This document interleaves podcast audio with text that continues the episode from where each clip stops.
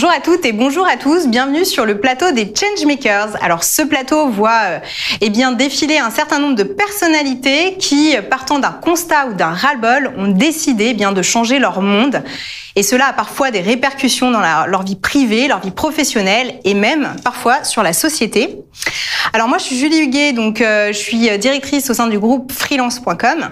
Et avant ça, eh bien, euh, j'ai créé une start-up et euh, je suis passée par de la levée de fonds. Et c'est pour ça que je suis ravie d'accueillir aujourd'hui, eh bien, sur ce plateau, Marie-Christine Levet, qui a fondé, cofondé un fonds dédié finalement au système de formation. donc c'est un fonds qui s'appelle EduCapital. Bienvenue sur le plateau. Merci. Alors, je suis ravie de t'avoir sur ce plateau, eh bien, euh, parce que finalement, aujourd'hui, on le sait, on a besoin d'innover euh, sur, le, sur le secteur de la formation. Et j'aimerais comprendre, j'aimerais que tu puisses nous expliquer euh, quel a été ton constat, pourquoi tu t'es dit qu'il fallait à un moment donné créer un fonds dédié à l'éducation? Alors moi, ça fait euh, longtemps que je suis dans le domaine de la tech. Hein. Euh, j'étais entrepreneur à l'origine. J'ai euh, créé différentes sociétés. J'avais créé Lycos, Club Internet. J'avais dirigé des, un groupe de médias. Et ensuite, j'ai fait de l'investissement euh, généraliste. Je travaillais avec Marc Simoncini, fondateur de Mythique. Et on investissait dans plein de sociétés qui voulaient changer le monde. Et finalement, donc, je voyais des gens qui voulaient disrupter la banque, l'assurance, le voyage. Et je rentrais chez moi le soir. Et finalement, j'écrivais à la main sur le cahier de correspondance de mes enfants que l'un ou l'autre n'allait pas être à l'école demain. Et je me suis dit, c'est pas possible que finalement la société change totalement et euh, l'école n'a pas changé depuis euh, ma génération, la génération de mes parents. Et c'était donc l'idée de dire que voilà, comme la technologie pouvait apporter beaucoup de, de changements et de, de, bienfaits dans plein de secteurs d'activité, elle, elle pouvait, le faire aussi dans euh, le secteur de l'éducation et de la formation. Et on faisait face à de nombreux challenges. Le premier challenge, c'est qu'il n'y a pas assez de professeurs pour éduquer toute la planète. Le deuxième challenge, c'est que la génération Z aujourd'hui passe plus de temps sur les écrans qu'à l'école. Donc il faut transformer ce temps d'écran en temps utile. Et elle considère YouTube comme son premier moyen d'apprentissage. Je pense qu'on peut faire mieux. Et le troisième sujet, c'est le monde de l'entreprise qui change fondamentalement. Euh, la relation au travail change fondamentalement. Il y a aujourd'hui ce qu'on appelle un skill gap, c'est-à-dire qu'il y a un décalage entre les besoins des entreprises et euh, les compétences des gens qui sortent des systèmes scolaires. Et donc il faut euh, innover dans le secteur de l'éducation et de la formation. Et donc l'idée est venue il y a cinq ans de créer du capital, le premier fonds euh, d'investissement euh, à impact dédié au futur d'éducation et au futur du monde du travail. Et après, c'était aussi une envie personnelle de, voilà, de, de faire de l'impact à mon niveau, d'agir à mon niveau sur euh, la société de demain. Alors justement, tu parles d'impact. Quel est d'après toi le risque si on s'intéresse pas plus au sujet de la formation et que finalement on fait rien et, et qu'on laisse, on laisse le système tel qu'il existe aujourd'hui? Donc il y a un risque sociétal fort. Hein. Aujourd'hui, on a un système scolaire qui met de côté chaque année 100 000 enfants qui décrochent du système scolaire. Ces enfants vont avoir souvent il y a des risques sociaux et des problèmes euh, une grande partie de leur vie. Donc, voilà, il y a un risque sociétal fort. Et deuxièmement, on aura un risque de compétitivité pour les entreprises. Hein. Aujourd'hui, euh, les entreprises doivent travailler différemment, doivent innover plus rapidement. Elles doivent souvent former et reformer leurs collaborateurs. La relation au travail se change aussi. On l'a vu avec euh, le Covid qui a été un catalyseur, mais on voit que la relation au travail change. Le, le, et donc, il faut aujourd'hui des nouveaux outils, des nouvelles plateformes pour innover dans ce secteur. Et alors, euh, tu, tu, me parlais tout à l'heure un peu en off aussi du monde du travail, euh, de la formation continue notamment dans les entreprises. Qu'est-ce qui, pour toi, est vraiment important aujourd'hui sur ce secteur-là? Bah, alors, il y a quelques années, du temps de ma génération, quand j'étais diplômé euh, d'une école, bah, finalement, on avait son diplôme, on rentrait dans une entreprise, on faisait euh, des fois deux, trois euh, jobs dans une vie. Aujourd'hui, c'est très différent. Aujourd'hui, l'individu normal va faire entre 8 et 10 jobs dans une vie. Il va passer par des phases de, formation, des phases d'auto-entrepreneuriat, des phases de salariat. Voilà, tout, évolue très vite et il faut donc, se former, se reformer tout au long de sa vie. Les compétences deviennent très, très vite obsolètes. Si on prend le marketing digital, le marketing digital, en l'espace d'un an, deux ans, il y a des nouvelles choses qui arrivent, il faut se reformer. Et donc, d'où le fait voilà, d'avoir des, des, nouvelles formations qui se créent, euh, euh qui, qui, se créent à côté de, de l'école et qui permettent cette reformation euh, tout au long de sa vie. Par exemple, nous, on a investi dans Live Mentor. Live Mentor, c'est vraiment l'école de, des, des, indépendants, hein, l'école de l'entrepreneuriat. Ça permet à bah, toute personne qui décide ou qui a envie de se mettre à son compte, de pouvoir suivre des formations pour savoir utiliser les réseaux sociaux pour promouvoir son activité, savoir faire un business plan, savoir gérer ses finances personnelles. Et c'est des formations qu'on peut faire en même temps que son activité. C'est des formations de trois mois en ligne avec un coach qui permet d'aider sur son projet personnel. Et donc, et aujourd'hui, il y a plein de, voilà, il y a une énorme effervescence hein, dans ce monde de la formation qui n'avait pas changé depuis de nombreuses années. il y a aussi un, fait de société. Hein. Il y a eu le compte personnel de formation qui a été euh, mis en place par euh, le gouvernement.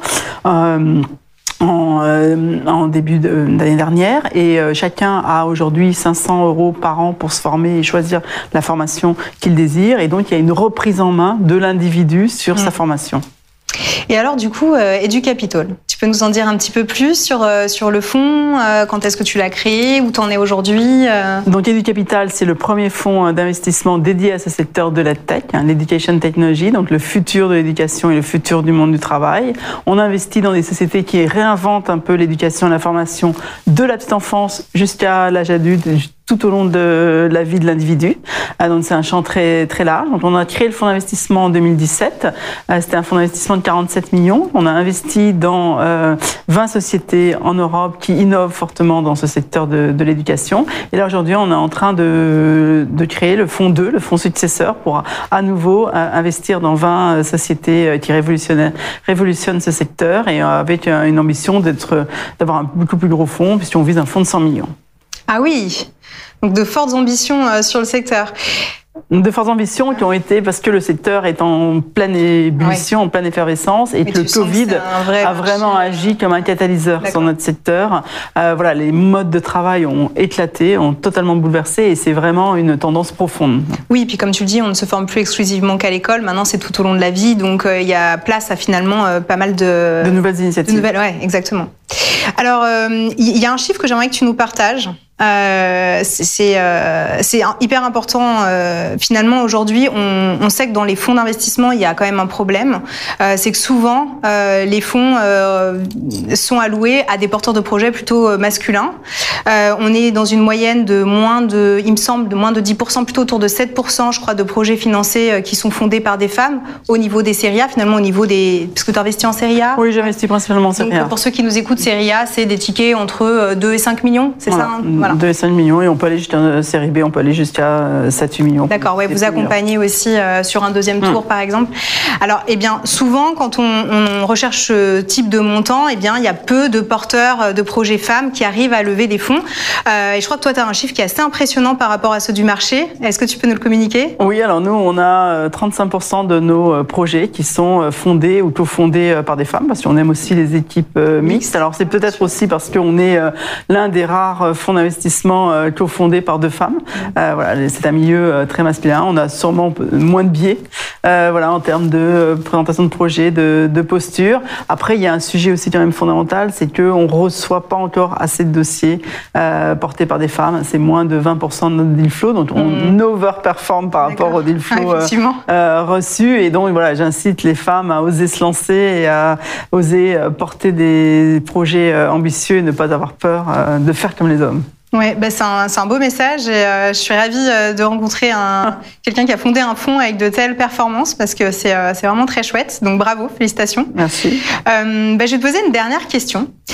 si tu devais rêver sur ton secteur, sur le secteur de la formation, à des transformations, à des vrais changements profondément de la société d'ici un an, trois ans, ça serait quoi ton idéal? Qu'est-ce que tu aimerais voir changer?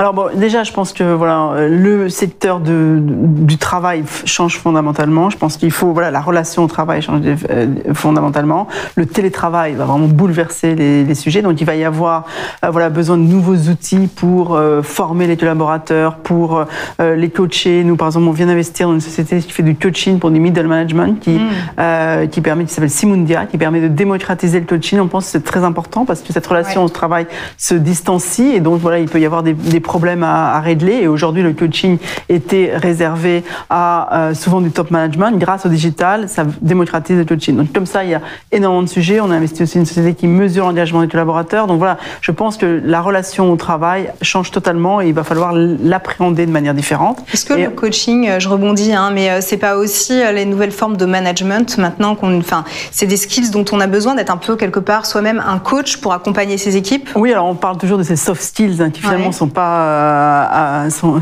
ne sont pas enseignés à l'école. Euh, donc effectivement, voilà, on va avoir besoin de tous ces sujets. Et donc et après moi, mon plus grand rêve, c'est que euh, l'école forme mieux aux compétences dont on aura besoin au XXIe siècle. Et c'est justement toutes ces compétences qui sont aujourd'hui oubliées dans le système éducatif. la créativité, l'esprit critique, la, la, collaboration, le travail en groupe, etc. Et donc il faut aussi transformer l'école pour, et, pour créer des citoyens du XXIe siècle.